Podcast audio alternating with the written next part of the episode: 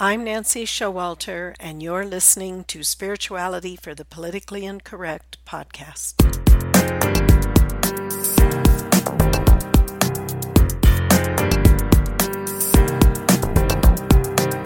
Welcome, all radical paradigm shifters and creative changemakers. You who dare to create a better life and a better world. Tap into the power that resides within you and use that power for constructive change.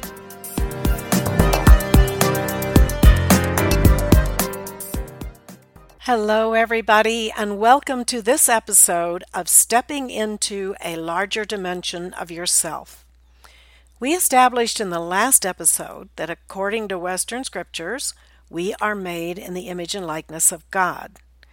And when God speaks, I am, a unique manifestation of Himself becomes conscious of itself as a unique identity. And this is our first awareness of self when we speak, I am. So today we're exploring deeper into your divine nature and how to consciously tap into it for protection, guidance, and personal empowerment. Again, this part of yourself is referred to as the I am presence, made in the image likeness of God, and pure light, fiery essence, and it's a powerful presence. It's not something separate from you. It is you dwelling in the higher spiritual realms. When God created you in His own image, this means that you have free will and the power to create. He expected us to create a heaven on earth. God created heaven in the spiritual realms, and man, who was given dominion over the earth and is a creator in the physical world, was expected to do likewise. And stepping into a larger dimension of yourself means not only to awaken to this part of yourself that ex- exists beyond the physical, but it also means deeply connecting with that divine presence.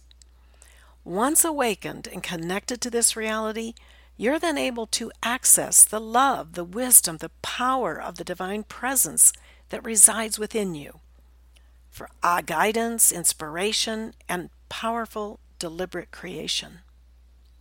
Let me tell you a story about my friend, my dear friend, Dannion Brinkley, who's New York Times bestselling author. You may know of him.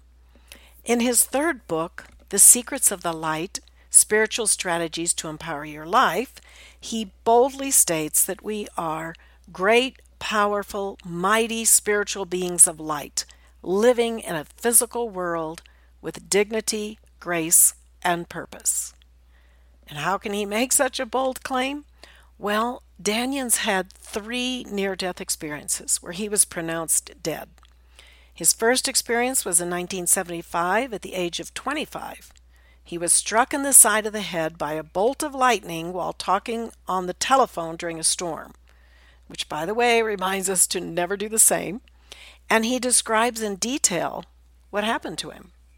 Now, keep in mind, he had never even heard of a near death experience, and he said he wouldn't have believed it if he had.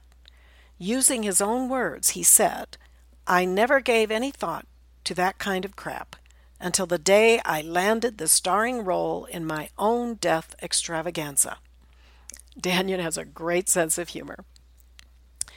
He said he immediately found himself, after this strike of lightning, tumbling down a tunnel and into a brilliant light where he entered a realm he had never even imagined existed. He describes it using these words a glistening crystal city and a sanctuary of universal holiness where he was swaddled in the rapture of divine love. These are beautiful words coming from a young man that was actually quite coarse, as, as you'll see in his life. While he was experiencing this, he said his mind and heart and soul just burst open. And he realized at that moment that we can't really fathom this experience of wholeness in our human condition while we're on earth. But he instinctively knew that this was the experience waiting for each of us. He said he then found himself in a hall of knowledge where he encountered 13 beings of light and these beings of light infused into his consciousness visions of the world to come. As a result, he later shared these prophecies that he was given, and most of which have already come to pass.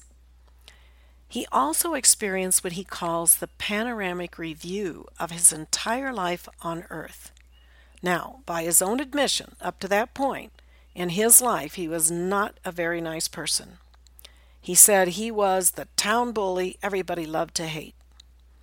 He describes this life review as seeing holographically every single thing he had ever thought, every word spoken, and his every action. And not only did he see it from his own perspective, he experienced this added dimension of becoming every person that he had interacted with, feeling exactly what they felt as they encountered him. And as you can imagine, this was quite disturbing for him as he witnessed some of the brash and sensitive actions toward others. I mean, he said he, he experienced shame and guilt as he witnessed his own behavior, as well as the whole range of emotions from one extreme to another. Nevertheless, he says that this review of his life was the pinnacle of his experience there. The impact of this review and his entire experience left him a changed man. All of this happened in 28 minutes while he had been declared dead. And then, he says, against his will, he returned to his lifeless body. He didn't want to leave that place. It took him years to physically recover. And as unbelievable as it may sound, he'd survived two more near death experiences once with another lightning strike, and the other a massive heart attack. He writes about these spiritual experiences in his other books also. While this may all seem incredible that someone could still be alive after these three near death experiences, it is true. Dannion is still with us, holding his physical body together. But after this first experience, his life was completely turned around and he returned to Earth with a very definite purpose. In 1978, he became a hospice and nursing home volunteer, and he later co founded the Twilight Brigade Compassion in Action.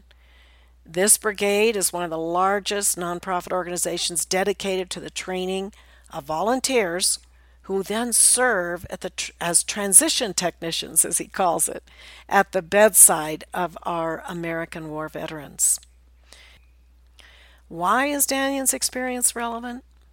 Whether or not you believe such near death experiences can happen or have any validity at all, hearing such a compelling witness that actually coincides with the spiritual teachings we've been given. Hearing this witness with an open mind and heart expands your awareness of just how much more there is to who you are. Dannion Brinkley involuntarily stepped into a larger dimension of himself. But we can do this intentionally. Perhaps not always as dramatic as his experience, and we hope not, but definitely can be as effective. As we've already established in the previous podcasts, everything is energy, which can neither be created nor destroyed. It can only change forms. So, from a scientific perspective, energy is a common denominator of all things in our physical universe, including you. You are a vibrational being. Your thoughts and feelings are constantly sending out various frequencies of energies. When you're in a good mood, your energy is smooth and at a higher frequency. When you're in a bad mood, your energy tends to be more jagged and of a lower frequency. There's a very simple way to experience your energy, if you haven't already done so, that I invite you to do right now if you're in a position to do it. Otherwise, just do it later. Simply vigorously rub your two hands together for about 5 to 10 seconds. Then hold them a couple of inches apart in front of you. You'll begin to feel tingling and energy emanating from your hands and between your hands.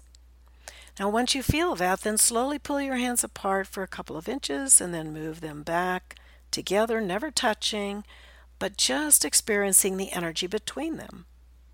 With this back and forth motion, you can feel the energy almost as if it is a thick block of energy.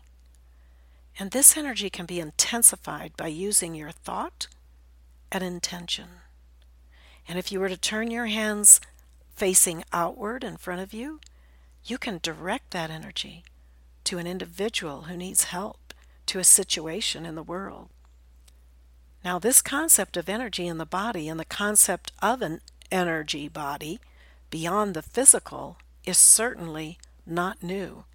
For thousands of years, practitioners of Eastern healing traditions and spiritual traditions have understood meridians that correspond to various organs in the body, as well as the chakras, which are energy wheels of intense energy in your energetic field or your aura.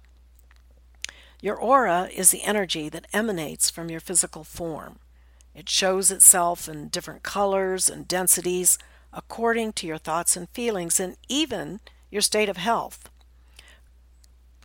Kirlian photography, which you may be aware of, is a technique that was discovered and developed by Semyon Kirlian in 1939. And this photography captures this energy field around living things, not just people. When you pass through the process we call death, that energy leaves the physical form. Now, there are seven major spiritual centers or chakras in your energetic body. It's your heart chakra that is the doorway to your I am presence, your super conscious spiritual self. It's where the world of material existence and the world of spiritual being are integrated, and where the alchemy of change at the highest level can take place. I call this energy field that's centered in and around your heart your heart space. And when you place your attention upon it, you can connect with your heart intelligence. And yes, your heart has intelligence. Now, there are many techniques, both ancient and modern, to help you access your heart intelligence and higher consciousness. Traditionally, meditation, prayer, contemplation, these are the most common. And there are many different forms of each of these disciplines. And if you have a momentum on meditating, then you probably already are familiar with this energy center. Here's one way, one simple way to begin to enter your heart space and connect with your higher self, your I am presence, to be present in that presence. Just begin by becoming still and quiet. You can take a few deep breaths in and slowly breathe out, relaxing more and more with each breath. Then you want to bring your attention from your head to your heart. You can achieve this in a number of different ways. You can simply place your attention upon your heart and the energy field around it. You can also use your imagination and visualize a ball of intense light over your heart, similar to a noonday sun just blazing and bright. One of the most effective ways that I find works for people is to imagine a drop of water falling from your head to your heart like a drip landing in a pool of water at the level of your heart. Just see and feel those ripples of water. Then visualize another drop into the pool that just bursts into a bright light. This helps shift you from the thinking mind that doesn't want to stop thinking to your heart. And once in this space, you want to accompany this with thoughts and feelings of someone or something dear to you that you love. It can be your spouse, your child, a friend, or even a pet that you dearly love. It's just important that you connect with the feeling of the heart, which is love, and this helps you get into that space. And as you maintain this focus and feeling, you'll be in that space where you find peace and equilibrium. You'll be in the presence, in the present moment when all is well. And remaining in that space, you can pose questions and listen for guidance. This can come to you as thoughts, feelings, pictures, or even just an inner knowing. And I find, and a lot of people find, that you can pose a question and you don't get discouraged if you don't hear an answer or get the answer immediately. Many times that answer comes a little later. You can just pop into your head about something you're thinking, or circumstances might be brought to you that you recognize as your answer. Someone may say something just in conversation. You maybe you've already had this happen to you and bam, that was an answer for you. You're not meant to struggle without guidance and higher wisdom because it is there within you. The more you practice connecting with your higher consciousness, the I am, the better you get at it. It's an invaluable asset in your personal life, in your business or job. And keep in mind, while meditation and other practices give you a deep and rich experience, they are not required to enter into your heart space. You can do so at will at any time, in any place, and remain there indefinitely, or not ever leave it. It's a matter of moving your consciousness into that sacred space, which only requires a choice to make a shift in consciousness. And this can be done anywhere. Staying spiritually connected is the key to your peace, power, and potential. You'll see how helpful this is when you have a business decision to make or you're facing a difficult person or situation. Being in your heart space allows you to be in the highest of vibrations and be ready to perceive the best action or reaction to any given situation without adding more negative energy to an already difficult situation or being knocked off center yourself. Whether it is the poet Rumi's quote, Everything in the universe is within you, ask all from yourself, or Jesus' quote, don't look here or there, for the kingdom of heaven is within you. Recognize that your return to oneness and wholeness begins with your inward journey and knowing thyself. I'll share more processes and techniques as we go along, but if you want to get deeper into this concept of staying spiritually connected, including a powerful guided meditation, check out my three steps to staying spiritually connected at my website at nancyshowalter.com forward slash stay connected. That's nancyshowalter.com forward slash stay connected. In our next episode, we'll delve into the power of heart centered living. Until then, keep an open mind, a generous heart, and a powerful spirit. I'm Nancy Showalter, and you've been listening to Spirituality for the Politically Incorrect. Thank you for being with me today. And if you enjoyed this episode, don't forget to subscribe on iTunes. And to follow more of my work, visit me at nancyshowalter.com.